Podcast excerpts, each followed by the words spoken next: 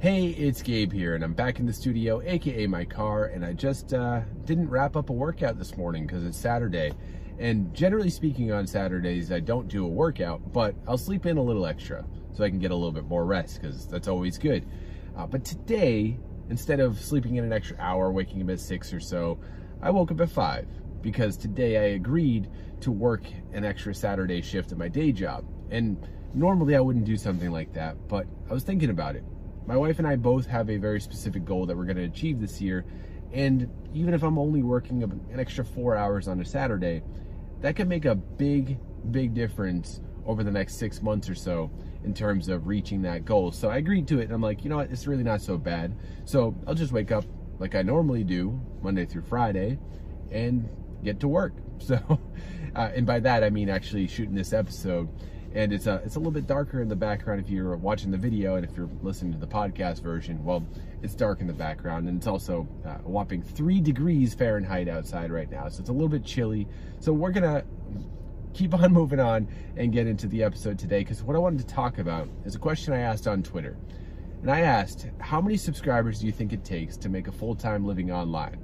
And it was one of those questions I asked with a very specific purpose, which is I knew that the answers would be essentially it depends. Because that kind of question, it's like, even though I was like, well, what do people think? Like, what do you think it would take 100 subscribers, 1,000 subscribers, 10,000, 100,000, 333,000? I don't know. Like, how much do you think it would take? And I got some people to actually directly answer the question with backing it up a little bit. And I think that was really good.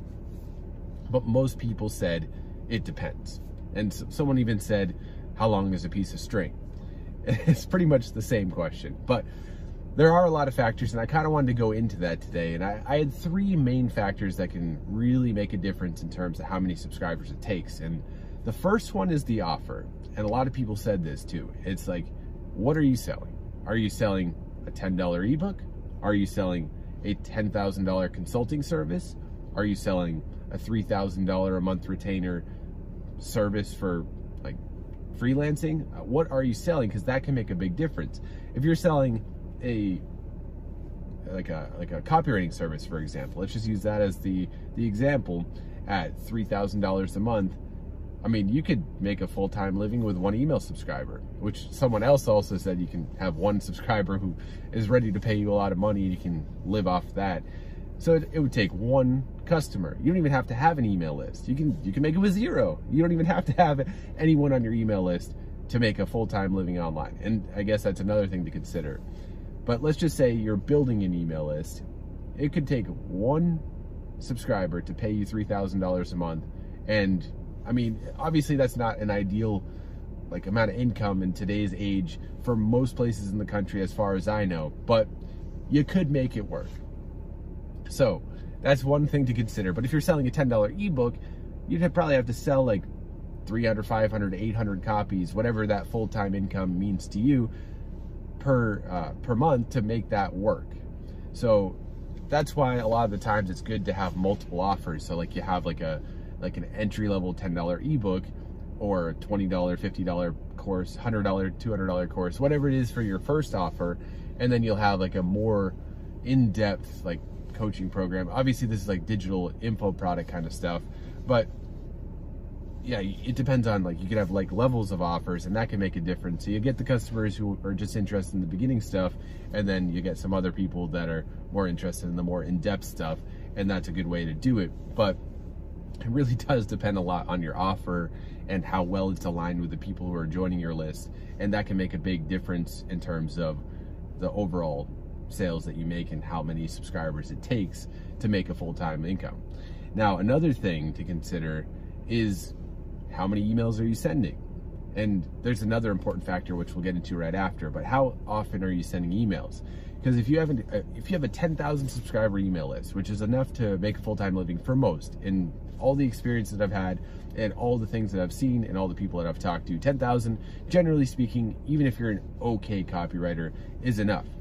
But if you're only sending an email a month, if you're getting 10% click-through rate and you have a 10% conversion rate on your sales page, that's really not a lot of sales in my opinion. So, and it, obviously again, it goes back to what you're selling. But okay, maybe you're selling a high ticket service and you get a ton of clicks and you send that one email a month and it kind of works. But generally speaking, the more emails you send, the better, as long as they're in alignment and relevant to your ideal customer. So if you're sending one in a month, that's probably not ideal. One a week, definitely more in the right direction, but still probably not enough. Two to three is usually the sweet spot for not only making enough uh, like connections with your audience, but also enough opportunities to buy.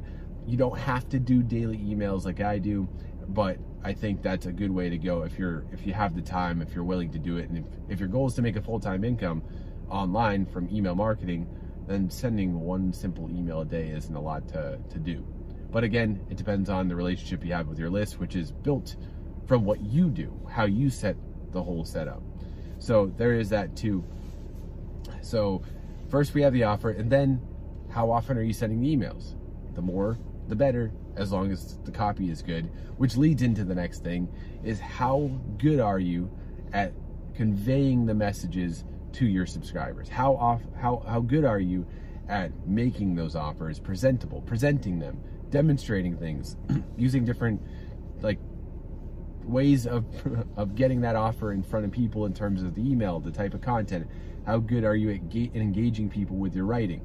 These are a lot of things to consider because if you have built the skills of email copywriting up, it's less about okay, well, how good are you copywriting because you already have that skill. Then you have to worry about the, the offer and then the frequency. It's like these three things play such a big part and can be the difference between needing 100,000 subscribers to earn a living online if you have a bad offer and barely send emails and have uh, bad copywriting skills versus if you have good offer, good frequency, two to three times a week, and you're good at copywriting, conveying a message, presenting, and sharing an offer, then you could maybe do it with a couple hundred. I mean, it really does depend, and it's just an interesting thing thing to think about. So, with all that said, what would you say if you haven't already answered on Twitter? What would you say? How many subscribers do you think that it would take to earn a full time living online?